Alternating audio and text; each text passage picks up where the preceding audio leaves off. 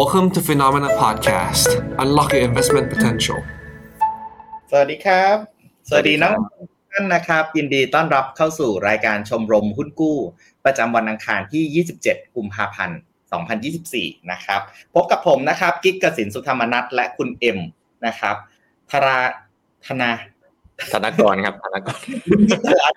แหมพูดชื่อคุณเอ็มมาสองเดือนแล้วยัง พูดผผิดมประกาศให้ดีกว่าอ่าผมผมเรียกให้ ชื่อธนกรลิมวิทราดลเขาชื่อเอ็มนะครับ ผมครับผมคุณเอ็มของเรานี่เองนะครับ วันนี้มีชื่อตอนด้วยคุณเอ็มชื่อว่าโอกาสทองกรดอกเบี้ยลงหุ้นกู้ MTC น่าสนใจแค่ไหนนะครับ เดี๋ยววันนี้เราพูดมาพูดคุยกันนะ ในประเด็นของหุ้นกู้ MTC นะครับก็เป็นหุ้นกู้ที่กำลังจะออกมานะ แล้วก็ในเดือนหน้าเนี่ยสามารถจับจองลงทุนกันได้นะครับ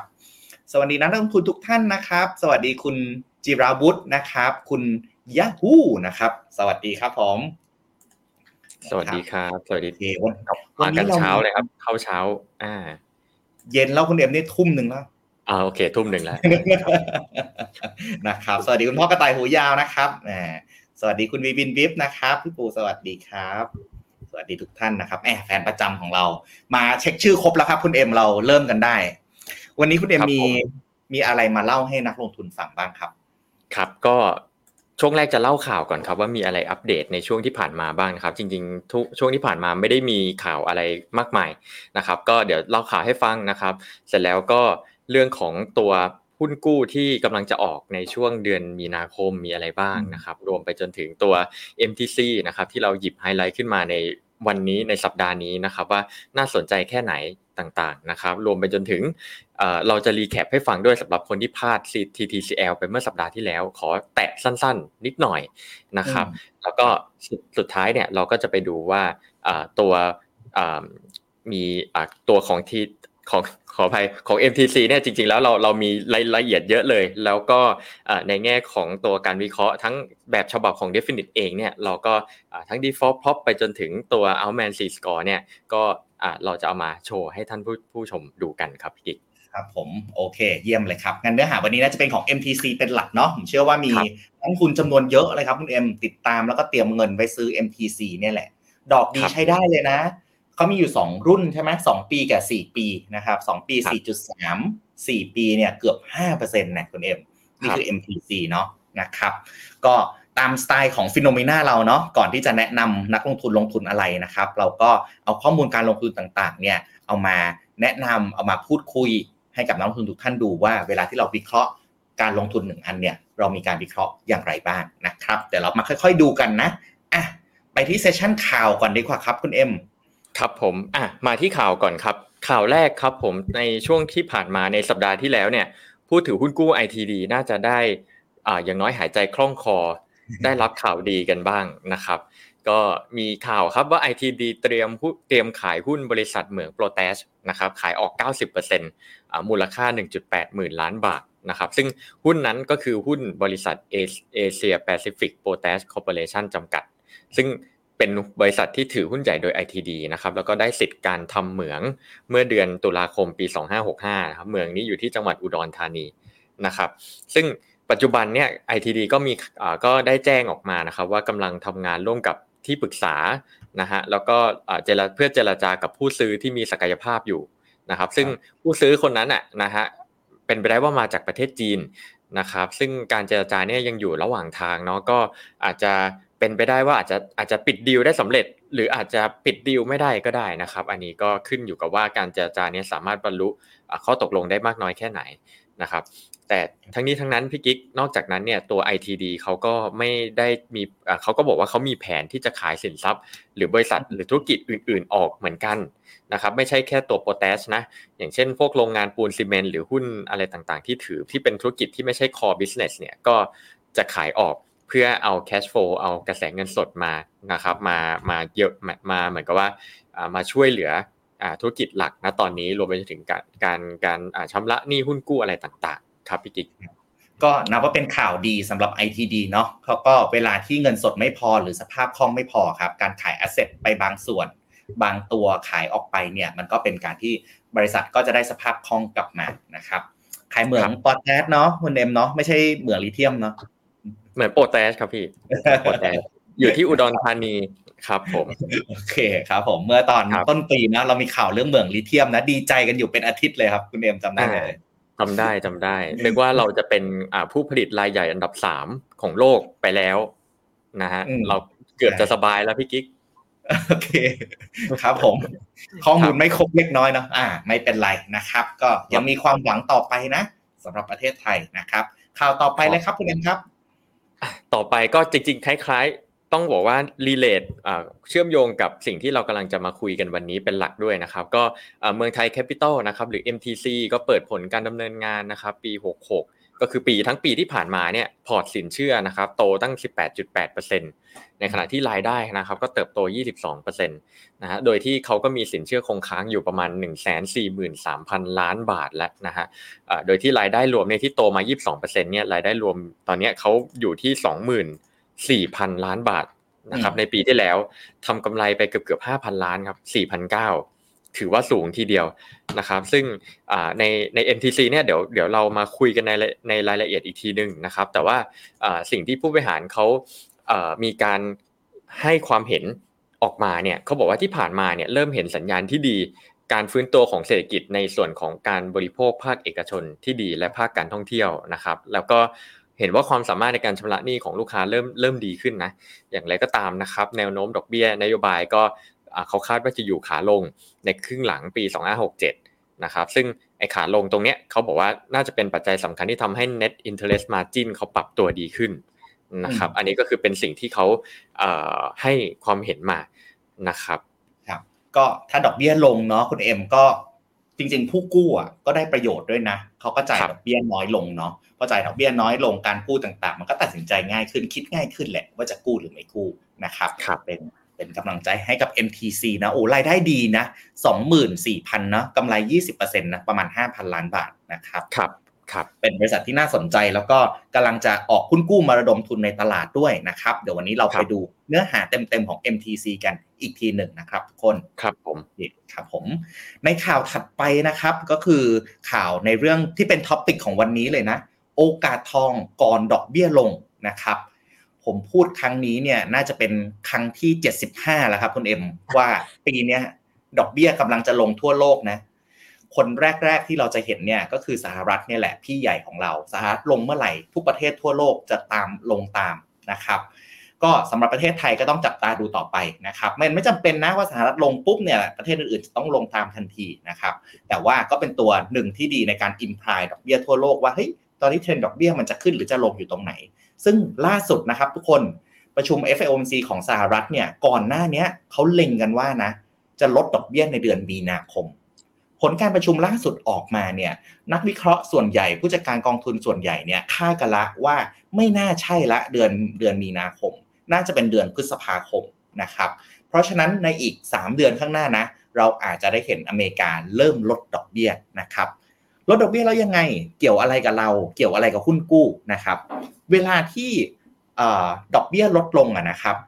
คนที่ซื้อขายหุ้นกู้เนี่ย เวลาดอกเบี้ยลดลงเนี่ยเขาจะได้กำไรส่วนหนึ่งนะ ก็คือสิ่งที่เรียกว่า capital gain สมมติว่าเราซื้อดอกเบี้ยมาที่เรทที่ 5%เรทสูงนะ5%ปรากฏว่าเวลาผ่านไปปุ๊บ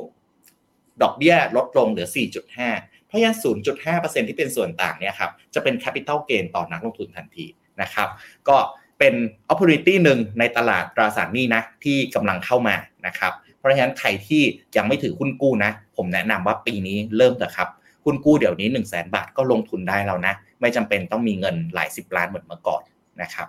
อีกจุดหนึ่งที่น่าสนใจนะ คือลงไปอะโอกาสขาดทุนน้อย ผมการันตีไม่ได้หรอกว่ารอบเนี้ยจะไม่ขาดทุน แต่ผมเอาสแตทในอดีตมาให้ดูได้ นะครับอันนี้เป็นสแตทในอดีตนะย้อนไปถึงปี 1984 นะครับทุกคนประมาณสัก4 5 50 ปีนะหลังจากเฟดหยุดขึ้นดอกเบี้ยแล้วเนี่ย6เดือนผลตอบแทนที่ได้จากการลงทุนในตราสารหนี้ประมาณสัก 8%ต่อปี 1 ปีหลังจากหยุดเฟดหยุดขึ้นได้ 13 3 ปีเฟดหยุดขึ้นได้ 10 5 ปีหลังจากเฟดหยุดขึ้นได้ปีละ 10นะครับอันนี้คือเปอร์เซ็นต์ of positive return ของตลาดตราสารหนี้เมื่อมีการถือครอง 6 เดือน 1 ปี 3 ปีและ 5 ปี หลังจากเฟดหยุดขึ้นดอกเบี้ยนะครับก็จะเห็นว่า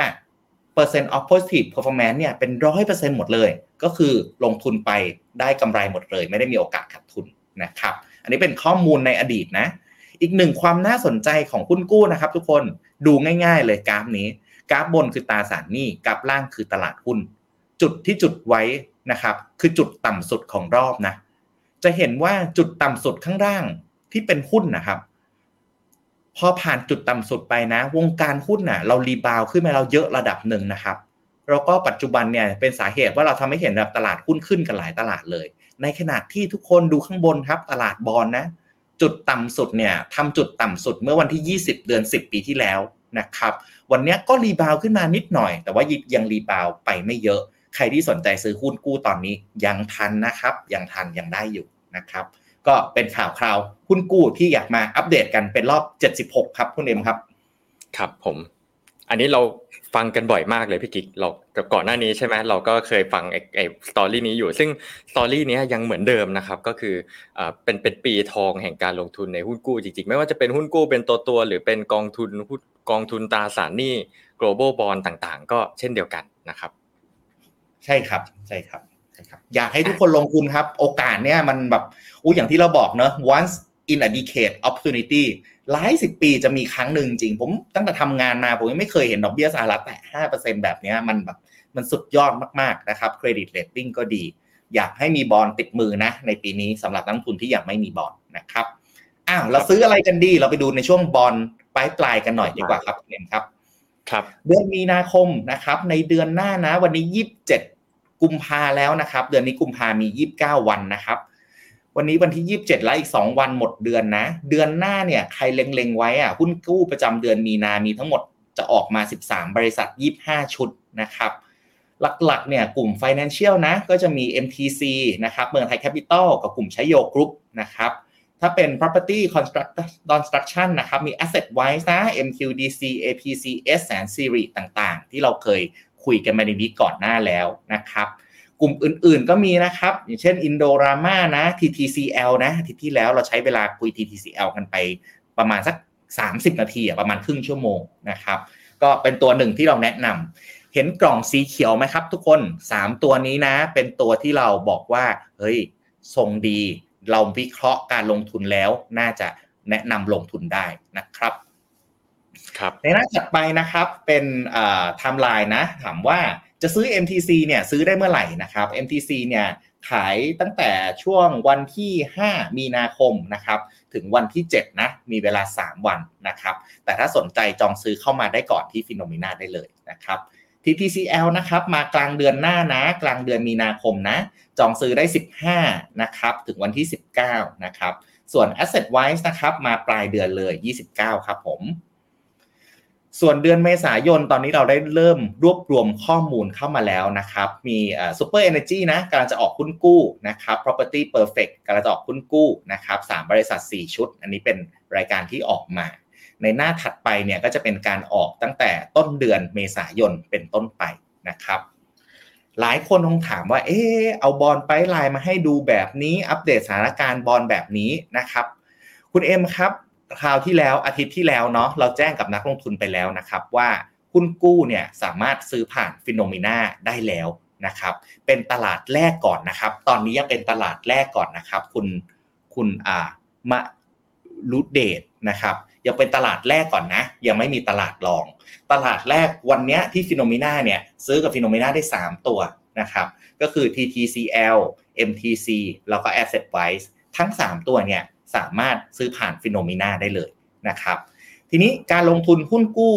ผ่านฟิโนเมนานะครับปัจจุบันนะเรายังเปิดยังอยู่ในช่วงทดลองอยู่นะครับ เรายังให้จองซื้อเนี่ยผ่านที่ปรึกษาการลงทุนเท่านั้นนะครับ ถ้าใครมีที่ปรึกษาการลงทุน พูดคุยกับที่ปรึกษาอยู่แล้วสอบถามเรื่องหุ้นกู้ได้เลยนะครับ ว่าอยากซื้อหุ้นกู้ช่วยจองซื้อหน่อย เดี๋ยวที่ปรึกษาการลงทุนก็จะติดต่อเข้ามาที่ฟิโนเมนานะครับ หรือถ้าบางท่านนะบอกว่ายังไม่มีที่ปรึกษาการลงทุน วันนี้ช่วงท้ายรายการ เรามีสกิล QR code มาให้ท่านกรอกด้วยครับ ถ้าเกิดว่าท่านสนใจลงทุนหุ้นกู้นะ เดี๋ยวเราจัดหาที่ปรึกษาทางการลงทุนให้ท่านหนึ่งคน โดยที่ไม่มีค่าใช้จ่ายใด ๆ เพิ่มเติมนะครับด้วยสไตล์ของ Finnomena นะเราก็จะมีการให้ละเอียดรายละเอียดหุ้นกู้แบบเต็มรูปแบบนะครับเราก็มีทีมงานก็คือคุณเอ็มนะครับท่านหลักเลยนะคุณเอ็มเนี่ยไม่ได้วิเคราะห์เองนะ ก็ยังมีคุณหยงกับทีมงานของ Definit ที่เป็น Investment Expert เนี่ยเข้ามาช่วยวิเคราะห์ด้วยนะครับก็เป็นสไตล์เราเราเห็นดีเราบอกดี เราเห็นไม่ดีเราบอกให้ระวังนะครับแล้วก็เราให้คำปรึกษาการคัดเลือกหุ้นกู้ที่เหมาะสมกับความเสี่ยงนะ บางคนบอกว่าโอ้รับความเสี่ยงไม่ไม่ได้เยอะ แต่อยากได้ผลตอบแทนสูงๆทำยังไงดีแนะนำลงทุนหุ้นกู้ตัวไหนดีนะครับ เราก็สามารถปรึกษากับทางเราได้นะครับ คอนเซปต์ของเราหลักๆเนี่ยจะใช้การวิเคราะห์ผ่าน 3 ส่วนเนาะที่คุณเอ็มเนี่ยเอามาวิเคราะห์โดยตลอดในช่วงที่ผ่านมา ไม่ว่าจะเป็นเรื่อง 2F โทษครับ 6F 2M นะครับ 6 Fundamental 2 Momentum นะครับ financial การวิเคราะห์ financial ratio ต่างๆ รวมถึงการใช้ Bloomberg default prop และ Altman C score แล้วก็มีวิเคราะห์ในหุ้นกู้ทุกตัวที่เราขายให้นักลงทุนดูนะครับ ระบบ Altman C score นะครับระบบ Bloomberg นะเราก็เอามาให้นะครับ โดยที่การลงทุนหุ้นกู้กับฟิโนมิน่านะนะครับ บทบาทของคุณเอ็มขอขอหน้าบนนิดนึงครับครับบทบาทของ Finnomena นะนะครับ Finnomena เนี่ยมีบริษัทอีกบริษัทหนึ่งอยู่ภายใต้กลุ่ม Finnomena ชื่อว่าบริษัท Definit นะครับบริษัท Definite เนี่ยเป็นบริษัทหลักทรัพย์ที่ปรึกษาการลงทุน เพราะฉะนั้น Definit เนี่ยสามารถให้คำแนะนำทางการเงิน กับนักลงทุนได้นะครับ แล้วก็สามารถแนะนำนักลงทุนได้ด้วยว่าเฮ้ยอยากซื้อหุ้นกู้ตัวนั้น อยากซื้อหุ้นกู้ตัวนี้ไปซื้อกับที่ไหนดี โดยบทบาทของ Definit และ Finnomena เนี่ยจะเป็นบทบาทของผู้แนะนำนะครับ แนะนำไปไหน แนะนำท่านไปเจอกับบริษัทหลักทรัพย์ ที่เขาเป็นตัวแทนการจัดจำหน่ายหุ้นกู้โดยตรงนะครับ แต่ว่าการซื้อหุ้นกู้ผ่าน Finnomena หรือไปซื้อบริษัทหลักทรัพย์ ผ่านบริษัทหลักทรัพย์โดยตรงเนี่ยไม่มีข้อแตกต่างกันนะ ซื้อผ่าน Finnomena ก็ไม่มีค่าธรรมเนียมใด ๆ เพิ่มขึ้น สิ่งที่เราจะให้คุณเพิ่มขึ้นก็คือการวิเคราะห์ต่างๆ ที่เราใช้ไม่ว่าจะเป็น 6F 2M ไม่ว่าจะเป็น Bloomberg Default Prop ไม่ว่าจะเป็น a l m a n C Score นะครับก็เป็นแนวทางที่เราใช้วิเคราะห์หุ้นกู้แต่ละตัวนะครับถัดไปเลยครับคุณเอ็มครับครับ ก็ปัจจุบันนะจะเห็นว่าหุ้นกู้ย้อนย้อนกลับไปหน้าหนึ่งครับคุณเอ็มครับครับ ปัจจุบันนะก็จะเห็นว่าหุ้นกู้ที่ขายในตลาดเนี่ยมีหลายตัวมากนะครับ แต่ผมบอกเลยนะว่า Finnomena เราไม่ได้ขายหุ้นกู้ทุกตัวในตลาด เราคัดของขึ้นมาขายนะครับ ในส่วนของหุ้นกู้เนี่ยเราไม่ได้เป็นแบบไม่ได้เป็นแพลตฟอร์ม ให้ซื้อหุ้นกู้ได้โดยตรง แต่เราจะมีการคัดหุ้นกู้บางตัวขึ้นมานะครับ โดยที่หุ้นกู้ที่เราคัดทุกตัวเนี่ยก็จะมีการวิเคราะห์แล้วก็อัปเดตตัว Bloomberg Default Prob อย่างสม่ำเสมอนะครับ อนาคตนะครับ ตอนนี้คุณคุณเอ็มกำลังปั้นอยู่นะ เป็นลูกรักของคุณเอ็มเลยนะครับกำลังจะออก secondary bond market มาให้เราสามเราสามารถซื้อขายบอลในตลาด secondary ได้นะครับคุณเอ็มมีอัปเดตเรื่องนี้ไหมอีกอีกนานไหมครับคุณเอ็มใกล้แล้วครับใกล้แล้วเราใกล้มาสักพักหนึ่งแล้วครับก็คิดว่าไม่น่าเกิน Q1 ครับไตรมาสหนึ่งคิดว่าทางลูกค้าเราที่มีหุ้นกู้อยู่ ถือหุ้นกู้อยู่สามารถนำมาซื้อขายในตลาดรองได้ครับ อีกไม่นานครับผมอดใจรออีกนิดหนึ่งนะครับ โอเคในเดือนเดือนหน้าอะไรเงี้ยน่าจะได้แล้วนะนะครับผมก็วันนี้อุดหนุนตลาดหลักกันไปก่อนนะครับ ตลาดรองเดี๋ยวมีมาให้แน่นอนเราก็ยังพยายามปั้นอยู่นะครับหน้าถัดไปนะครับเป็น 6F 2M โมเดลที่เราใช้กันโดยตลอดเนาะอันนี้เดี๋ยวเราเข้ารายละเอียดตอนที่เราใช้วิเคราะห์จริงกันเลยดีกว่านะครับครับต่อไปก็จะเป็นเรื่องของ Bloomberg Default Prop นะครับเราอธิบายกันหลายรอบแล้วเนาะเพื่อที่จะให้นักลงทุนเข้าใจ แล้วก็เห็นโอกาสการ default ที่สามารถ เปลี่ยนแปลงและเคลื่อนไหวได้ตลอดเวลานะครับ Altman Z-Score ในหน้าถัดไปนะครับก็เป็นอีกหนึ่งหนึ่งหนึ่งเรียกว่าหนึ่งสัญญาณเนาะของการการใช้ดูว่าตราสารนี้แต่ละตัวเนี่ยมีความน่ากลัวหรือไม่นะครับทาง Edward Altman ศาสตราจารย์การเงินที่นิวยอร์กเนี่ยก็สับทำโมเดลนี้ขึ้นมา เราก็เอาของเขามาใช้นะครับ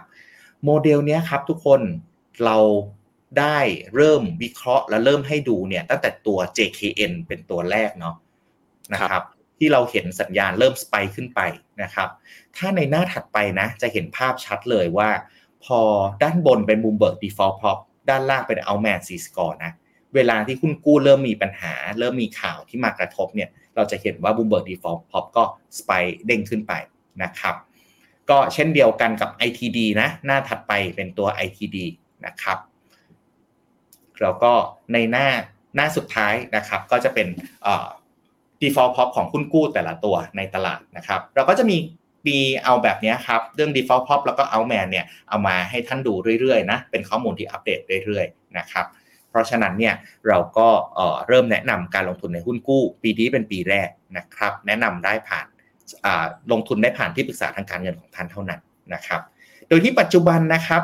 ตอนนี้เนี่ยคุณเอ็มจัดมาให้ 3 ตัวนะ ที่สามารถซื้อขายผ่าน Finnomena ได้นะครับ ตัวแรกก็คือ TTCL นั่นเองนะครับ ซึ่งตัวนี้ก็คุณเอ็มแอบกระซิบมาว่าโอ้ได้รับความนิยมจากลูกค้าเยอะมากนะ เราเอารายละเอียดของ TTCL เนี่ยเอามาคุยกันเมื่อสัปดาห์ที่แล้วนะครับ ผลตอบแทนค่อนข้างดีมากนะ ประมาณ 5%ครึ่งถึง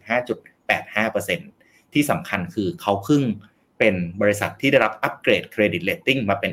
investment grade ด้วยนะครับก็ TTCL จะสำหรับนักลงทุนรายใหญ่นะเป็น high net worth นะครับแล้วก็ลงทุนขั้นต่ำได้ครั้งละแสนนะครับวันนี้ครับเดี๋ยวเราจะคุยกันเรื่อง MTC นะนะครับเดี๋ยวรอรายละเอียดจากคุณเอ็มอีกครั้งหนึ่ง สุดท้ายที่ซื้อผ่านเราได้คือตัว Asset Wise นะครับดอกเบี้ยดีเหมือนกันนะ มีรุ่น 1 ปีกับรุ่น 2 ปีนะครับดอกเบี้ยประมาณ 5%ครึ่งถึง 6.25% นะครับ ข่าวร้ายก็คือ Asset Wise ตอนนี้โอ้นักลงทุนต้องการลงทุนเยอะมากๆ แล้วตอนนี้ก็เต็มแล้วนะครับ ถ้าเกิดนักลงทุนคนไหนสนใจ Asset Wise จริง ๆ ก็ยังติดต่อเข้ามาได้นะ แต่อาจจะเป็นแบบคิวสำรองนะครับเผื่อมีคนสลัดสิทธิ์นะครับ ก่อนเข้า MTC ครับคุณเอ็มเราไป TTCL จากวีคที่แล้วให้นักลงทุนฟังนิดหนึ่งครับ วันนี้ยังจองได้อยู่นะครับทุกคน ใครสนใจ TTCL ยังจองกับฟิโนมิน่าได้อยู่นะครับ ครับ อ่าก็ TTCL ครับออกมา 2 รุ่นเนาะรุ่นที่เป็น 2 ปีนะครับดอกเบี้ย 5.5ถึง5.65%แล้วก็อีกรุ่นหนึ่งเป็น 2 ปี 6 เดือนนะครับอัตราดอกเบี้ย 5.8ถึง5.85%นะครับจองซื้อขั้นต่ำแสนหนึ่งทวีคูณขั้นหลักแสนนะครับก็สำหรับผู้ลงทุนรายใหญ่เท่านั้นนะครับผู้ลงทุน high net worth เท่านั้นนะครับระยะเวลาจองซื้อก็กลางเดือนหน้านะครับวันที่15 15 18 19 มีนาคมนะครับจุดแข็งของ TTCL นะครับจริงๆแล้วเรามี วิเคราะห์โดยละเอียดไปแล้วเมื่อสัปดาห์ที่แล้วนะครับ สามารถไปติดตามย้อนหลังกันได้ อันนี้ผมรีแคปเร็วๆนะครับ TTCL เนี่ยก็มีเป็นเป็นบริษัทชั้นนำของไทยในงานรับเหมาโครงการ EPC เนาะ EPC คือ Engineering Procurement and Construction นะครับ ก็ลูกค้าที่เป็นลูกค้ากลุ่มใหญ่ ๆ เลยเนี่ยฮะก็ปตทนะครับ มีปูนซีเมนต์ไทยด้วยนะฮะ ก็มีความเชี่ยวชาญค่อนข้างมากยาวนานกว่า 39 ปี นะครับแล้วก็โครงสร้างรายได้มีความกระจายตัวเนาะในส่วนของงานที่เป็นแบ็กหลอกที่ยังไม่รับรู้รายได้ก็มีอยู่เยอะนะครับอีก 20,000 ล้านบาท ซึ่งปีปีหนึ่งเนี่ยเขามีรายได้ที่รับรู้เนี่ยอยู่ประมาณสักหมื่นล้านนะครับอันนี้เกือบเกือบสองหมื่นล้านก็แสดงว่าสามารถรับรู้ไปได้อีกประมาณ 2 ปีเลยนะครับในส่วนของหนี้ภาระหนี้สินก็ต่ำอ่าค่อนปรับลดลงอย่างต่อเนื่องเนาะตตอนนี้เลโชที่พอเทียบกับ ส่วนของผู้ถือหุ้นแล้วเนี่ยอยู่แค่ 0.48 เท่าเองก็ถือว่าไม่เกินที่เขากำหนดไว้ที่ 3 เท่านะครับ อันนี้ก็ของ TTCL นะครับ ก็ถ้าตอนนี้ยังทันนะครับ ใครที่สนใจนะครับลงทุนหุ้นกู้ TTCL มองว่าเออธุรกิจเป็นธุรกิจที่ดี มีกระแสเงินสดรวมถึงนี่ภาระนี่ต่ำเนี่ยก็น่าสนใจ เพราะว่าตัวอัตราดอกเบี้ยเนี่ยค่อนข้างน่าดึงดูดเลยทีเดียวนะครับครับผมโอ้นี่ต่ำเหมือนเหมือนตัว TTCL เลยเนาะคุณเอ็ม ที่ค่อยๆลดลงเหมือนกันนะครับ เรากำลังจะเอาเงินของเราไปให้บริษัทเขากู้ ถ้าเขาเป็นหนี้อยู่เยอะ เราก็ไม่สบายใจที่จะให้กู้ถูกไหมทุกคน แต่ตอนนี้ทั้ง TTCL และ MTC เนี่ยเขาพยายามลดหนี้ของตัวเอง ที่เขาออกคุณกู้มาก็คือเขาใช้เงินเนี่ยไปในการ roll over บอลเก่า แล้วก็สนับสนุน liquidity ของบริษัทนะครับ ก็พอบริษัทที่หนี้ต่ำๆแบบเนี้ยเราก็มักจะชอบเนาะ นะครับครับผมอะงั้นเรามาดูที่หัวข้อหลักกันเลยเรากันเลยดีกว่าครับพี่กิ๊ก MTC นะครับสำหรับใครที่กำลังสนใจหุ้นกู้ตัวนี้อยู่นะครับ ว่ามีความน่าสนใจแค่ไหนนะครับ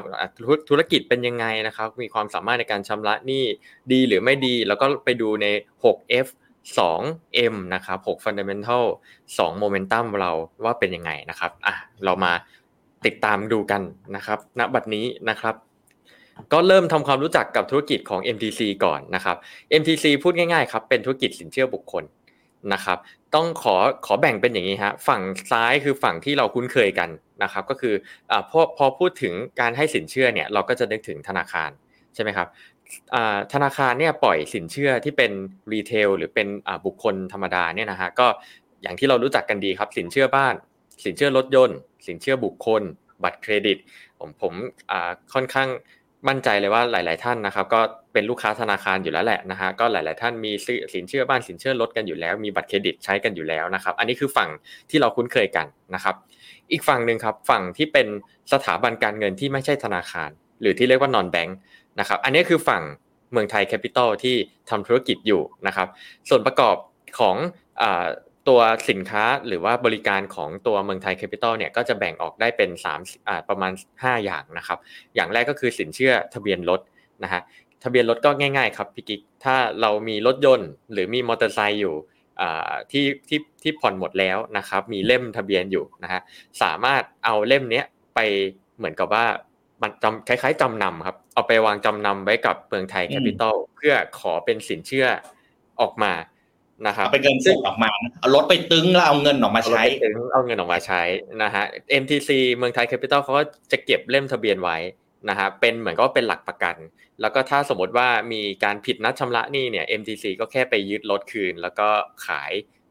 ตัวรถคันนี้ไปเขาก็จะได้เงินคืน ซึ่งเขาก็พยายามที่จะปล่อยกู้เนี่ยให้ไม่เกิน 100%ของ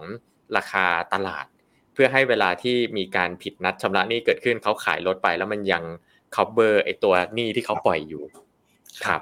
พอเสริมคุณเอ็มตรงนี้นิดนึงครับ หลายคนน่ะ เห็นว่าราคารถช่วงนี้โอ้ราคารถช่วงนี้ตกลงเยอะมากนะ โดยเฉพาะรถน้ำมันนะช่วงนี้คุณเอ็มมีแผนถอยรถใหม่ไหมครับอ๋อเรียบร้อยครับ เรียบร้อยเรียบร้อยรถไฟฟ้ายังไม่ไปไฟฟ้าเหมือนกันโอเคถามด้วยนะครับ ช่วงนี้ รถดีๆ เมื่อก่อนราคาคันหนึ่งสี่ห้าล้านนะ เดี๋ยวนี้ขายกันแบบเจ็ดแสนแปดแสนเลยช่วงนี้รถมือสองน้ำน้ำมันนี่ผมว่าน่าใช้นะครับหลายๆคนนะคุณเอ็มเวลาพูดถึงเรื่องจำนำสินเชื่อทะเบียนเนาะหลาย ๆ คนอาจจะรู้สึกไม่สบายใจว่าเฮ้ยรถมันเป็นสินทรัพย์ที่มันมันเคลื่อนไหวได้นี่นา เราขับไปนู่นไปนี่ได้ จะไปตามเจอหรือเปล่า มีสินทรัพย์ตึงก็จริงแล้วจะตามเจอหรือเปล่า คนก็จะสงสัย เรื่องนี้เนาะนะครับคำตอบของเรื่องนี้ก็คือเขายึดทะเบียนไว้ทุกคน ถึงแม้ว่าจะขับรถไปนะ แต่ปีหน้าก็ต่อทะเบียนไม่ได้อยู่ดีนะครับแต่โดยส่วนใหญ่เนี่ยพอเวลายึดเล่มไปเนี่ยมันก็จะทำธุรกรรมกับราชการอะไรไม่ได้นั่นแหละส่วนใหญ่การการการที่เอารถมาขายทอดตลาดก็ไม่ค่อยมีปัญหานะครับ เสริมเสริมพี่ครับเชิญพี่กิ๊กครับเชิญเชิญคุณเดมครับอ่าโอเค เสริมพี่กิ๊กเรื่องจำนำทะเบียนนิดหนึ่งพอดีอ่าแค่เอาเล่มมาเก็บไว้เนี่ย จริง ๆ ยังไม่ยังไม่จบแค่นี้พี่กิ๊กผมอ่าเขาอะจะให้ลูกค้าเหมือนกับว่าเซ็นโอนไว้ล่วงหน้าเขาเรียกว่าโอนลอยครับเซ็นโอนลอยไว้เรื่องหน้า แต่ว่าเรายังไม่เกิดการโอนเล่มทะเบียนกันจริงๆไปที่ MTC นะแต่ลูกค้าต้องเซ็นไว้ก่อน ถึงเวลาถ้าลูกค้าผิดนัดชำระนี่ MTC บอกโอเคงั้นฉันไปจดโอนทะเบียนแล้วนะก็คือเหมือนกับว่าเขามีสิทธิ์อำนาจในการยึดรถในทางกฎหมายได้เลย แต่ว่าจะไปเจอรถจริง ๆที่ขับแล้วไหมเนี่ย อันนี้ก็ต้องไปว่ากันอีกทีนะครับ ครับ โอเค เข้าใจขอบคุณครับคุณเอ็มประเด็นที่สองนะ ประเด็นที่สองที่ผมอยากเรียนให้สบายใจ ดูจากในรูปสิครับ รถที่เขาจำนำคืออะไร รถไถ รถกระบะ รถตู้ รถมอไซค์มีรถบุคคลไหมครับ ไม่มี อืม เพราะอะไรครับ ส่วนใหญ่รถพวกเนี้ย รถไถก็ใช้ในแบบทำสวนไร่นาเนาะ รถกระบะก็ไว้ขนของทำงานกัน รถตู้ไว้รับส่งผู้โดยสาร รถพวกนี้ครับ มันเขาเรียกว่ารถในเชิงพาณิชย์ นะครับรถที่ใช้ในเชิงพาณิชย์เนี่ยส่วนใหญ่นะเจ้าของรถเนี่ยเขาก็จะพยายามให้ไม่เสียรถของเขาไปแหละ เพราะว่าถ้าเขาโดนยึดรถไปมันแปลว่าอะไรมันแปลว่าอาชีพที่เขากำลังทำอยู่เนี่ยอาจจะประกอบกิจการการงานประกอบอาชีพไม่ได้เลย ซึ่งอันนั้นเนี่ยมันแปลว่าเขาก็ไม่มีแหล่งรายได้ใหม่ๆ เพราะฉะนั้นรถในเชิงพาณิชย์นะครับ ส่วนใหญ่มันก็จะสีเขียวกว่ารถยนต์ส่วนบุคคลนะครับ ครับผมเสริมสองพอยต์ประมาณนี้ครับคุณเอ็ม ครับผมนอกจากนั้นครับก็จะมีสินเชื่อโฉนดที่ดิน อันนี้ก็ลักษณะคล้ายคล้ายคลึงกับตัวทะเบียนรถอันนี้ก็แทนที่จะเอาทะเบียนรถมาตึงก็เอาโฉนดที่ดินมาตึงนะครับ คล้าย ๆกัน แล้วก็สินเชื่อเช่าซื้อจักรยานยนต์อันนี้จะแตกต่างนิดนึง อันนี้จะเป็นเช่าซื้อจักรยานยนต์ใหม่ อ่าอย่างเช่นใครอยากจะออกมอไซค์ก็ไปใช้เช่าซื้อจักรยานยนต์กับเขาได้นะครับ แล้วก็มีสินเชื่อนาโนไฟแนนซ์ครับนาโนไฟแนนซ์นาโนแปลว่าเล็กๆเนาะเล็ก ๆ ก็สำหรับอ่าผู้พ่อค้าแม่ค้าผู้ประกอบการรายเล็ก ๆ มากๆ อยากจะขอสินเชื่อระดับอ่าระดับหลักหมื่นหลักแสนอันนี้ก็สามารถขอได้นะครับกับ MTC เนาะนอกนั้นก็จะเป็นเรื่องของสินเชื่อส่วนบุคคล แล้วก็มีอ่า product ที่ชื่อว่าเมืองไทย Pay Later ซึ่งอันนี้ก็คือเหมือนกับว่าคล้ายๆผ่อนศูนย์เปอร์เซ็นต์ครับอ่าอาจจะไม่ใช่ศูนย์เปอร์เซ็นต์มีเปอร์เซ็นต์ ผ่อนมีดอกเบี้ย แต่ว่าก็คือเป็นการผ่อนจ่ายในการซื้อสินค้าอะไรบางอย่างก็เหมือนก็ก็ก็มีเหมือนกันนะครับ จุดแข็งนะครับ ต้องบอกว่า MTC เนี่ยเป็นผู้ให้บริการสินเชื่อจำนำทะเบียนรายใหญ่ ๆ อันดับต้นๆของประเทศไทยนะครับ แล้วก็บริษัทเนี่ยมีเป้าหมายในการขยายสาขาเฉลี่ยครับ ปีละ 600 สาขา เยอะมากนะพี่กิ๊กขยายปีละ 600 สาขา จนครบ 9,000 สาขาภายในปี 2000 เอ้ย ผมใส่ปีผิดตอนนี้ อันนี้ต้องเป็น256อ่า22569นะฮะเอ้ยโทษทีต้องเป็น2026ครับ2026อ่า2026ปีนี้2024นยี่สิบสี่นะครับ ต้องเป็น2026เนาะขออภัยนะครับ ก็ปัจจุบันเนี่ยครับ MTC มีสาขาอยู่ที่ 7,537 สาขานะนะสิ้นไตรมาส4ปี 2023เอ่ออันนี้ถือว่าเยอะมากนะครับ พี่กิ๊กเอ่อพี่กิ๊กเขา ทราบใช่ไหมครับว่าเซเว่นอีเลฟเว่นเนี่ยทั้งทั่วประเทศเนี่ย มีกี่สาขาครับพี่ทั่วประเทศหนึ่งหมื่นหมื่นกว่าสาขาสองพันป่ะตอนนี้หนึ่งหมื่นสองพันป่ะประมาณนี้อาจคจะรับแถวนั้นแต่แถวนั้นหนึ่งหมื่นสองหมื่นห้าหรือหมื่นสี่พันสาขาแถวๆนั้นนะครับ อันเนี้ยครึ่งหนึ่งของเซเว่นอีเลฟเว่นแล้วครับพี่อืมถือว่าเยอะมากสำหรับอ่าธุรกิจเยอะมากที่นะเป็น finance นะ ใช่ แล้วก็เราสาไปขาเนี่ยครับ เราไปต่างจังหวัดอะคุณเอ็ม เห็นครับเต็มเลยห้องแถวแล้วก็ติดป้ายฟ้าๆเมืองไทยแคปิตอลนี่เห็นเลย โดยเฉพาะใช่แบบเท่าที่ผมทราบนะ ก็คือครับตัวต่างจังหวัดเนี่ย เวลาที่เขาซื้อเมอร์ไซค์ใหม่อะร้านเมอร์ไซค์ก็ส่วนใหญ่ก็ผูกสินเชื่อ เวลาคนครัมาซื้อเมอร์ไซค์ก็ผูกสินเชื่อกับแบงก์อืมบ้าง ครับกับ MTC บ้างอย่างเงี้ยครับ แล้วก็พอเวลาซื้อมอเตอร์ไซค์ปุ๊บก็ดูดอกเบี้ยที่ไหนถูก แล้วก็แนะนำลูกค้าทำกับรายเหล่านั้นไปเลยเขาก็เลยครับมีแบบออฟฟิศเล็กๆ ทั่วประเทศเต็มไปหมดเลยอืมในการ service ลูกค้ากลุ่มนี้ครับสิ่งที่สำคัญก็คือการกระจายสาขาเนี่ยเป็นหนึ่งในเขาเรียกอะไรเป็นหนึ่งใน growth potential ของเขาในในเครื่องมือในการเติบโตรายได้ของเขา เพราะว่าสาขาเนี่ยเป็นหนึ่งในอ่าเป็นจุดที่สำคัญที่เขาสามารถเข้าถึงลูกค้ากลุ่มเป้าหมายได้ง่ายนะครับอ่าถ้าเหมือนเหมือนที่พี่กิ๊กแจ้งสักครู่ว่าถ้าไปตามต่างจังหวัดจะเห็นสาขาเขาเต็มไปหมดเนี่ยมันเพราะว่าส่วนหนึ่งก็คือถ้าเขาไปอยู่ใกล้ชุมชนเนี่ย อย่างน้อยเขารู้จักคนในชุมชนใช่ไหมฮะอยู่ใกล้บ้านคนที่อยู่ในนั้นเนี่ยทำให้การติดตามหนี้เนี่ยก็เป็นไปได้ง่าย รู้ว่าคนนี้บ้านอยู่ไหนอะไรยังไงนะครับเพราะฉะนั้นเนี่ยมันก็เป็นถือถือว่าเป็นจุดแข็งในการขยายสาขา จะแตกต่างจากแบงค์ที่พยายามไล่ปิดสาขา เพราะว่าทุกอย่างจะอยู่เป็นดิจิตอลชันแนลถูกไหมฮะแต่ว่าของ MTC เนี่ยแล้วก็จริงๆ เจ้าคู่แข่งก็เหมือนกันเนาะก็เร่งขยายสาขากันใหญ่เลย เพราะว่าคิดว่าอ่าธุรกิจนี้เนี่ยมันต้องมีสาขา มันต้องอยู่ใกล้ชิดกับชุมชนกับ ผู้ขอกู้เนาะมันถึงจะสามารถสเกลถึงสามารถขยายได้ง่ายนะครับ น่าสนใจมากเลยครับ มีคุณเอสพาราทอนครับพาราทอนถ้าขอสะกดผิดขออภัยนะฮะแจ้งว่าผมเคยเป็นพนักงาน MTC ครับ พนักงานทุกคนมีเป้าเก็บปีหนึ่งงหนึ่งสองสามงวดต้องเก็บให้ได้เก้าสิบเจ็ดเปอร์เซ็นเคยไปยึดรถลูกค้าด้วยครับ โอ้โห อันนี้เราได้อินไซต์จากอดีตพนักงานนะครับ ก็ถ้าเอ่อถ้าผม สอนเอ่อผมเล่าเกี่ยวกับ MTC แล้วมีอะไรอยากจะเสริมหรือว่าผมเล่าผิดยังไงเนี่ย คุณเอสพาราทอนครับ สามารถเนี่ยเด้งขึ้นมาได้เลยนะอ่าเด้คงรับขึ้นมาได้เลยว่าอ่าเฮ้ยผมพูดผิดนะ อันนี้ก็ก็discuss กันมานะครับช่วยมาช่วยให้ข้อมูลนักลงทุนกันนะครับพาราทอนคุณคุณเอสพาราทอนครับครับเราผมจะได้มี insight ต่างๆ จากบริษัทเนาะเอามาวิเคราะห์ข้อมูลได้ดีขึ้นนะครับครับผมขอบคุณมากเลยครับขอบคุณสำหรับข้อมูลครับ ครับผมอะจุดแข็ง MTC ต่อกันครับมา NPL ครับยังอยู่ในระดับที่ไม่เกินกรอบ 3.5%นะครับเอ่อแล้วไตรมาส4เนี่ยลดลงเหลือ 3.11 ด้วย จากจากประมาณ 3.36 อยู่ในไตรมาส2นะครับเอ่อ NPL ที่ลดลงเนี่ยถือว่าโอเคระดับหนึ่งนะครับ แต่ว่าสิ่งที่น่าสนใจก็คือเขามีการตั้งสำรองหนี้ศูนย์เพิ่มขึ้นนะครับเป็นเปอร์เซ็นต์เมื่อเทียบกับเอ่อเอ่อหนี้ศูนย์นี่ต้องเป็นเปอร์เซ็นต์เมื่อเทียบกับ ยอดยอดหนี้ที่สงสัยจะศูนย์อะไรเงี้ยครับพี่พี่กิ๊กเหมือนกับว่าเขาต้องสมมติหนี้สงสัยจะศูนย์เขามีร้อยหนึ่งแต่ว่าอันเนี้ยเขามีตั้งสำรองไว้เผื่อไว้ร้อยสิบหกบาทอะอะสมมตินะเพราะฉะนั้นเนี่ยก็ไอ้สำรองเนี่ยมันตั้งเพิ่มเข้ามาอ่าจากไตรมาสหนึ่งปี 2023 ก็ถือว่าเขามีความอ่าเอ่อเขาเรียกอะไร manage บริหารความเสี่ยงที่ที่รัดกลุ่มมากขึ้นครับครับอืมนอกจากนี้อันนี้ที่สนที่น่าสนใจครับพี่กิ๊กเขามีศูนย์ประมูลเป็นของตัวเอง 8 แห่ง ทั่วประเทศนะครับครอบคลุมทุกภูมิภาค เพราะนั้นถ้าสมมติว่ามันมีการต้องมายึดรถขายทอดตลาดเนี่ยเขาก็ส่งเข้าลานประมูลของตัวเองเลยนะครับอันนี้ก็ทำให้การกระบวนการเก็บหนี้เนี่ยมันเป็นไปอย่างมีประสิทธิภาพมากขึ้นนะครับ ส่วนสุดท้ายครับ ตัวสินเชื่อและรายได้ก็เติบโตอย่างต่อเนื่อง อย่างที่เรียนแจ้งในข่าวสักครู่นะครับ ว่าสินเชื่อก็โต 18.8%รายได้ก็โต 22% ถือว่าโตค่อนข้างดีนะครับปัจจุบันสินเชื่อก็ประมาณแสนสี่หมื่นกว่าล้านแล้วนะฮะแล้วก็รายได้ก็24,000กว่าล้านนะครับสาขาเมื่อกี้ที่เราตั้งที่เราคุยกันเรื่องสาขานะครับ ปีนี้เขาตั้งเป้า 7,800นะจากเดิมเมื่อสิ้นปีที่แล้ว 7,500นะครับ ก็เพิ่มปีนี้จะเพิ่มมาประมาณสักอีกประมาณ 300 2 300 สาขานะครับ ก็ ถือว่าเป็นการเติบโตของสาขาเนี่ยเยอะมากๆนะครับ ถ้านับถอยหลังไปเนี่ยหกห้าถึงหกปีที่แล้วเนี่ยถือว่าสาขาจำนวนสาขาเพิ่มมาสองเท่านะครับปี 2018เนี่ยอยู่ที่ 3,279 สาขา พอมาปี 2024เนี่ยทาร์เก็ตคือ7,800เนี่ยคือเพิ่มขึ้นมาแบบเกิน2เข้า2เท่าภายใน5ถึง6ปี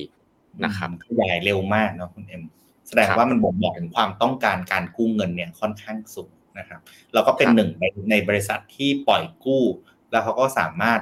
ข้ามด่านโควิดมาได้เนาะก็ถือว่ามีการ proven ในประสบการณ์ของ MTC แล้วพอสมควรนะครับครับมาดูที่สินเชื่อกันบ้างนะครับ เมื่อกี้เมื่อสักครู่ที่ผมบอกว่าการขยายสาขาเขาเนี่ยมันมีเป็นปัจจัยสำคัญในการเติบโตของเขา ก็เลยไปดูครับว่า แล้วไอ้ตัว ยอดสินเชื่อที่มันเติบโตขึ้นเนี่ยมันเป็นไปในทิศทางเดียวกันกับสาขาที่ขยายขึ้นไหมนะครับถ้าดูฝั่งทางฝั่งเนี่ยนะครับฝั่งซ้ายตั้งแต่ปี 2019 ถึงปี 2022 เนี่ยจะเห็นว่าแท่งสีเทาที่เป็นยอดสินเชื่อนะครับตั้งเติบโตตั้งแต่ 60,000นะครับไปจนถึง 1 2 0 0 0 0 ล้านนะครับในขณะที่สาขาจำนวนสาขาที่เป็นเส้นสีน้ำเงินเนี่ยก็เติบโตตั้งแต่ 4,000 ไปจนถึง 6,668 สาขานะครับ อ่าซึ่งถ้าไปดูอ่ายอดเงินกู้ต่อสาขาเนี่ยก็เติบโตขึ้นด้วยนะครับ อันนี้อยากจะให้มองคล้ายๆกับ same-store sales growth ใน industry ของยอดการค้าปลีกเพราะว่าเวลาเราขยายสาขาเนาะถ้าสมมติว่าเราขยายสาขาอย่างเดียวเนี่ยเอ่อเอ่อมันคือการยอดยอดขายเรามันอาจจะเกิดจากการขยายสาขาอย่างเดียวก็ได้ แต่ว่าไอ้ยอด store same store ก็คือสาขาเดิมที่ยังไม่ได้ขยายมันอาจจะ drop ลงก็ได้นะครับ แต่อันนี้ถ้าเราไปดูยอดยอดเงินกู้ต่อสาขา มันก็เพิ่มขึ้นด้วย นั่นหมายความว่าสาขาเดิมเขาก็เติบโต ไอ้สาขาใหม่เขาก็ขยายนะครับ มันทำให้ตัวรายได้ของเขาเนี่ยก็เติบโตขึ้นมาเรื่อยๆนะครับ ก็ total revenue ก็จะอย่างที่เห็น ก็ดับเบิลเหมือนกันจากหมื่นสองปีสองพันสิบเก้าขึ้นมาสองหมื่นสี่ปีสองพันยิบสามอ่าครับพี่กิ๊กเลยมาดูดูดีเลยครับ การขยายสาขาก็ดูดีเนาะ ขยายสิ่งที่น่ากลัวสำหรับการขยายสาขาก็คือเรื่อง cannibalize ว่าขยายไปแล้วมันจะกินกันเองไหม ก็คือยอดขายของสาขาเก่าก็ตกสาขาใหม่ที่ไม่เปิดก็ไม่เพิ่มอย่างเงี้ยครับแต่สำหรับเคสของ MTC แล้วเนาะดูแบบยอดขายแต่ละสาขาเนี่ยค่อยๆ ปรับตัวเพิ่มขึ้นนะครับทุกคนราะฉะนั้นเนี่ยมันบอกบอกชัดเจนว่ายิ่งมีสาขาเยอะยิ่งเป็นประโยชน์เกาะต่อ MTC นะครับ เพราะฉะนั้นการขยายประมาณ 2-300 สาขาในปีนี้เนี่ยนะ ก็น่าจะเข้าถึงคนไทยได้เยอะขึ้นนะครับ แล้วก็ตามมาด้วย revenue ที่เยอะขึ้นของ MTC นะครับครับ มาดูที่คุณภาพสินเชื่อกันบ้างครับถามว่าเทรนเป็นยังไงดีขึ้นหรือแย่ลง เราจะเห็นว่าจากปีในปี 2022 เนี่ย คุณภาพสินเชื่ออาจจะดูแล้วไม่ได้ดีเท่าช่วงปี 2019 ถึง 2021 นะครับ เป็นไปได้ว่าช่วงนี้มีมาตรการช่วยเหลือของแบงค์ชาติช่วงโควิดเนาะแต่ว่าถ้าถ้าผิดผมขออภัยนะครับ แต่ว่ามันมาปูดเอาช่วงจริง ๆ ช่วงปี 2022 นะครับ แล้วก็ถามว่าในปี 2023 เนี่ยดีขึ้นไหมนะครับ ก็เราดูที่ตัวสีแดงก่อนก็ได้ครับ สีแดงนี่คือ NPL ฮะคือการจัดชั้นหนี้ที่เป็นสเตจที่3นะครับก็คือกลุ่มหนี้ที่ไม่ก่อให้เกิดรายได้คือ NPL นะครับจะเห็นว่า NPL เนี่ย ในปีต้นเริ่มต้นปี 2023 มาอยู่ที่ 3.17 แล้วก็เพิ่มมานิดหน่อยเป็น 3.36 นะครับ ปัจจุบันกลับมาเหลือที่ 3.11 นะครับ ก็ถือว่าตัว NPL เนี่ยลดลงนะ ในขณะที่ตัวสีเหลืองนะครับ คือกลุ่มที่มีความเสี่ยงเพิ่มขึ้นอย่างมีนัยสำคัญนะครับ ก็ถือว่าทรงๆ ดีขึ้นละกัน ต้องบอกว่าดีขึ้นจากปี 2022 เนาะ พอมาถึงปี 2023 เนี่ย 9.76 ก็ถือว่าดีขึ้นเล็กน้อยนะครับ ไม่ได้เยอะนะฮะ ก็ใน overall เนี่ย ถือว่าคุณภาพสินเชื่อเมื่อเทียบกับปีก่อนหน้านี้ถือว่าดีขึ้นเล็กน้อยแล้วกันนะครับ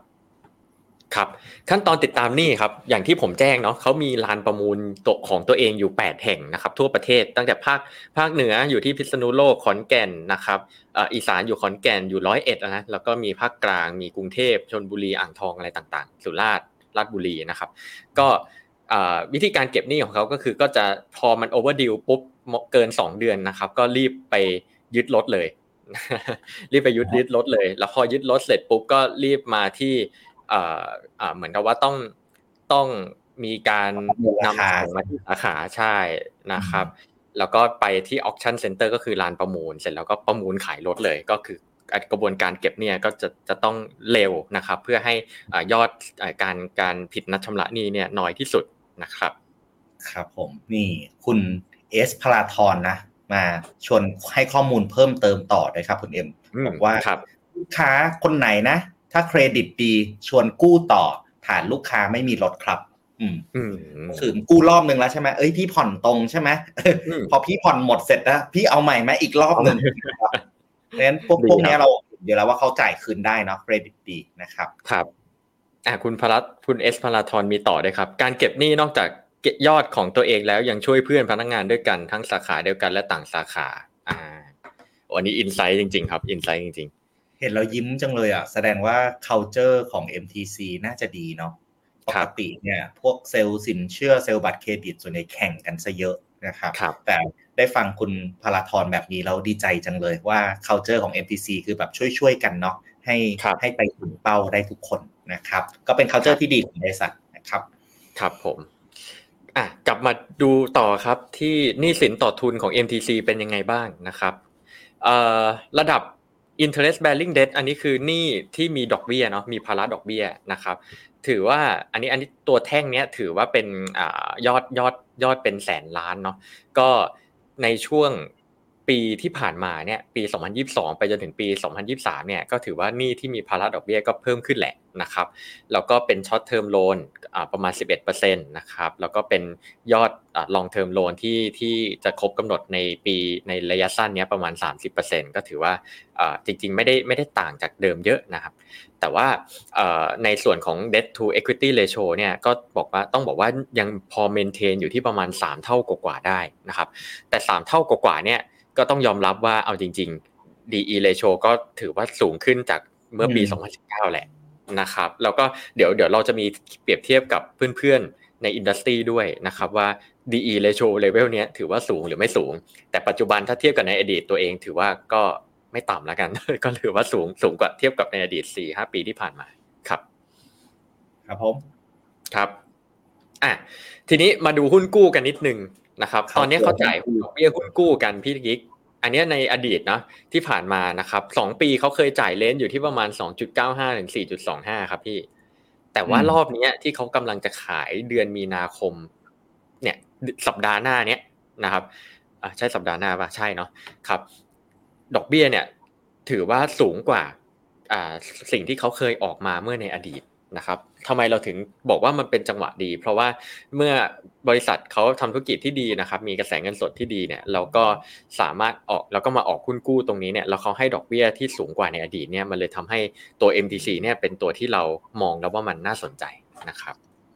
ในเรื่องของเครดิตก็เช่นกันเนาะอย่าง 2 ปีนะครับจากอดีตนะ MTC เขาไม่เคยให้ดอกสูงถึง 4.3 มาก่อนเลยครับทุกคน แต่วันนี้2ปีเขาให้ 4.3 นะ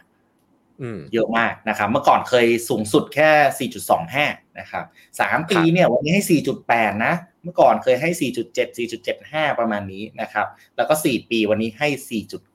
4.95%ก็เรียกว่าปรับขึ้นสูง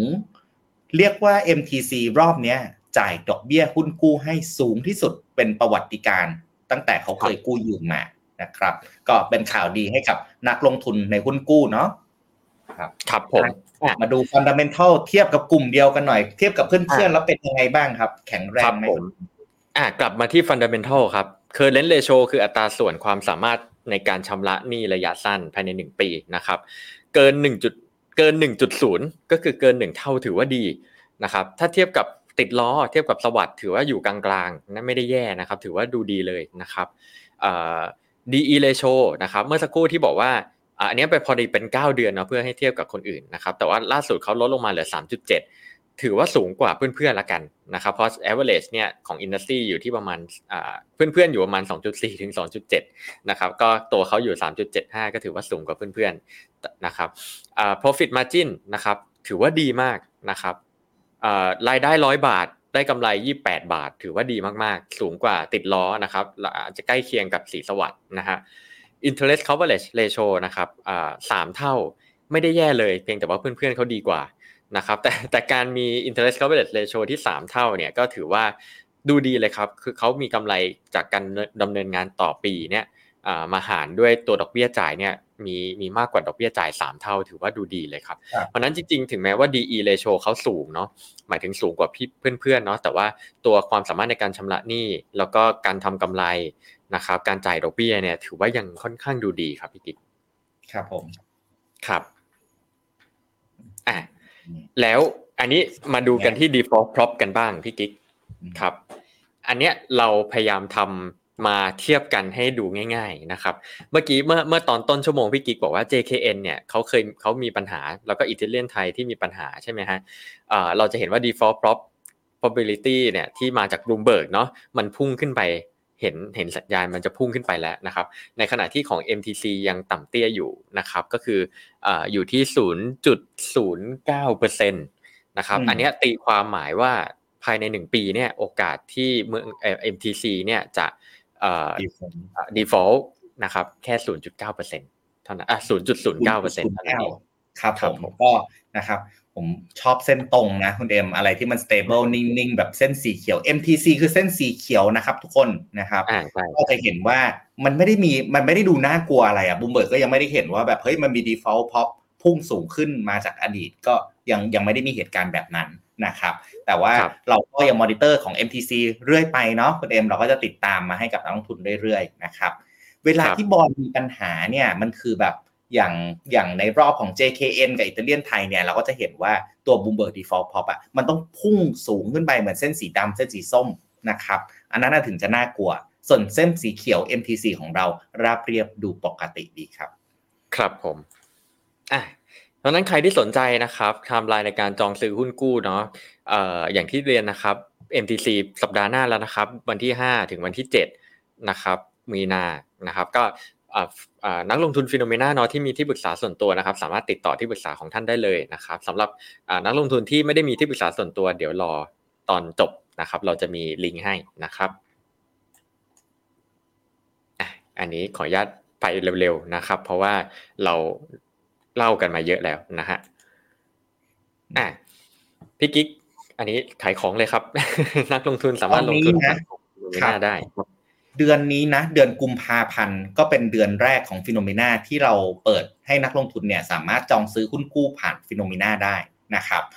ตอนนี้ตัวที่ฮอตระปังมากๆเนี่ยตัวหนึ่งก็คือ TTCL นะครับตอนนี้มียอดซื้อเข้ามาจำนวนเยอะพอสมควรและที่ Finnomena เรากำลังขยาย room ต่างๆ เพื่อให้รองรับนักลงทุนได้เยอะขึ้นนะครับงั้นตัวแรกที่ซื้อขายผ่านแพลตฟอร์มได้คือ TTCL ตัวที่ 2 คือเมืองไทยแคปปิตอลนะ ที่เป็น topic หลักในวันนี้นะครับ ดอกเบี้ยก็วันนี้ MTC ก็ให้สูงที่สุดที่เขาเคยให้มาเลยนะครับทางอายุ 2 ปี 3 ปีแล้วก็ 4 ปี Asset Wise นะครับก็ดอกเบี้ยดีนะ ตั้งแต่มีออกหุ้นกู้มาตั้งแต่ 1 ปี 6 เดือนถึง 2 ปี 10 เดือน ดอกที่เราเห็นกันเนี่ยอยู่ประมาณ 5.4ถึง6.25%แต่ Asset Wise เนี่ย fully book ไปแล้วนะครับหุ้นกู้ทั้ง 3 ตัวเนี่ยสามารถซื้อผ่านแพลตฟอร์มของ p h e n o m e n a ได้นะครับ เราไม่ได้เอาหุ้นกู้ทุกตัวมาขายผ่านแพลตฟอร์ม แต่ว่าเราใช้ credit team ใช้ทีมงานของ Definit ที่บริษัท เป็นบริษัทในการวิเคราะห์การลงทุนเนี่ยคัดเลือกมาให้นักลงทุน เดือนหน้ามีนาคม เราเห็นที่น่าสนใจอยู่ 3 ตัวนะครับ อย่างที่ผมเรียนไปตอนต้นนะ วันนี้เนี่ยเรายังไม่ได้เป็นแพลตฟอร์มซื้อให้ให้ให้ซื้อผ่านออนไลน์ได้นะครับ เพราะฉะนั้นวันนี้เป็นการซื้อผ่านที่ปรึกษาทางการลงทุนของท่าน ถ้าท่านยังไม่มีที่ปรึกษาทางการลงทุน กรอกแบบฟอร์มนี้ให้ผมนิดนึงนะครับ ก็หลังจากจอกกรอกแล้วเนี่ยก็จะมีที่ปรึกษาการลงทุนติดต่อไปเพื่ออำนวยความสะดวกในเรื่องการส่งข้อมูล เก็บข้อมูลเปิดบัญชีส่งเอกสาร และโอนเงินต่างๆ ต่อไปนะครับเดี๋ยวตัวชโยเนี่ยพี่กิ๊กเดี๋ยวเราไปพูดกันในชมรมหุ้นกู้ใน Facebook กันดีไหมครับพี่ ได้ครับ อาทิตย์ที่แล้วเนาะมีนักลงทุนท่านหนึ่งใช่ไหมคุณเอ็มนักลงทุนท่านหนึ่งที่ request ขอข้อมูลของใช้โยมานะครับครับผมจริงเราทำให้เสร็จเรียบร้อยแล้วแหละแต่ว่าวันนี้อาจจะไม่ได้เอามาเล่าบนในไลฟ์เนาะแต่เดี๋ยวเขาไปโพสต์ในชมรมหุ้นกู้ไว้ให้นะครับ เราไปพูดคุยกันต่อในนั้นได้เลย ครับผม ผม หมดหรือยังครับคุณเอ็มวันนี้โหเนื้อหาเรียบร้อยครับ ไปไปที่คำถามไหมครับพี่ โอเคครับผมครับ ก็เรามี Facebook ชมรมหุ้นกู้นะครับ ก็ถ้าเกิดว่าอยากปรึกษาเรื่องหุ้นกู้ อยากเช็คราคาของ Bloomberg default prob อยากเช็คราคาของ a l m a n C Score นะว่ามันตอนนี้เป็นอย่างไรบ้างแล้ว ถือหุ้นกู้ไปรู้สึกตุ้มตุ้มต่อมต่อมไม่เคยเช็คเลย เอามาโพสต์ในชมรมหุ้นกู้ เช็คกับเราได้ เดี๋ยวเรามีทีมงานเข้าไปตอบ แล้วก็เอา Bloomberg default prob กับ Altman เนี่ยมาให้ดูเป็นตัวตัวได้เลยนะครับ ครับโอเค วันนี้เหมือนจะไม่ค่อยมีคำถามนะคุณเอ็ม เพราะเราพูดเรื่องเดียวกันมาหลายรอบอะมีคุณจิรวุฒิครับ อย่างนี้นอกจากหุ้นกู้เราก็สามารถซื้อกองทุนตราสารหนี้ได้ ถูกต้องไหมฮะ ถูกต้องครับ ก็จริง ๆ นะครับ การลงทุนในหุ้นกู้ที่เราคุยกันในชมรมหุ้นกู้เนี่ยเป็นการลงทุนแบบใบๆครับคุณจิรวุฒิเพราะฉะนั้นคุณจิรวุฒิซื้อซื้อตราสารหนี้ TTCL หนึ่งใบ ซื้อ MTC หนึ่งใบนี่คือแบบซื้อเป็นใบๆเนาะแต่นักลงทุน อีกกลุ่มหนึ่งเนี่ยก็คือซื้อในลักษณะกองทุนนะครับ ก็สามารถซื้อกองทุนตราสารหนี้ได้ กองทุนตราสารหนี้เนี่ยมีหลายแบบมากครับ ในประเทศอย่างเดียวในประเทศที่เป็นหุ้นกู้ ต่างประเทศอย่างเดียวที่เป็นภาครัฐ ต่างประเทศที่เป็นหุ้นกู้ มีหลายกองทุนให้เลือกสรรนะครับ ถ้าจังหวะนี้นะถามว่าเราแนะนำกองทุนไหนที่ลงทุนในหุ้นกู้นะครับ ถ้าเกิดเป็นผมแนะนำสองกองทุน อันแรกคือหุ้นกู้ duration สั้นนะครับ แนะนำกองทุน ADG Fix ของบลจอับเบอร์ดีนนะครับแต่ถ้าเกิดเป็นหุ้นกู้แบบ duration ยาวนะ แนะนำ KF SIN CFX ขีด A ของบลจกรุงศรีนะครับ เป็นสองกองทุนที่ที่แนะนำครับ คุณจิรวุฒิครับโอเคอะคุณคุณบีวินบิฟหล่อถามว่าหุ้นกู้ต่างประเทศไม่แนะนำหรอคะอะโอ้ยเดี๋ยวนี้เดี๋ยวนี้ไม่เอาไม่เอาคุณวินวิฟเดี๋ยวนี้เขาไม่ลงหุ้นกู้ต่างประเทศเป็นใบๆแล้วมันเสียแท็ก อืม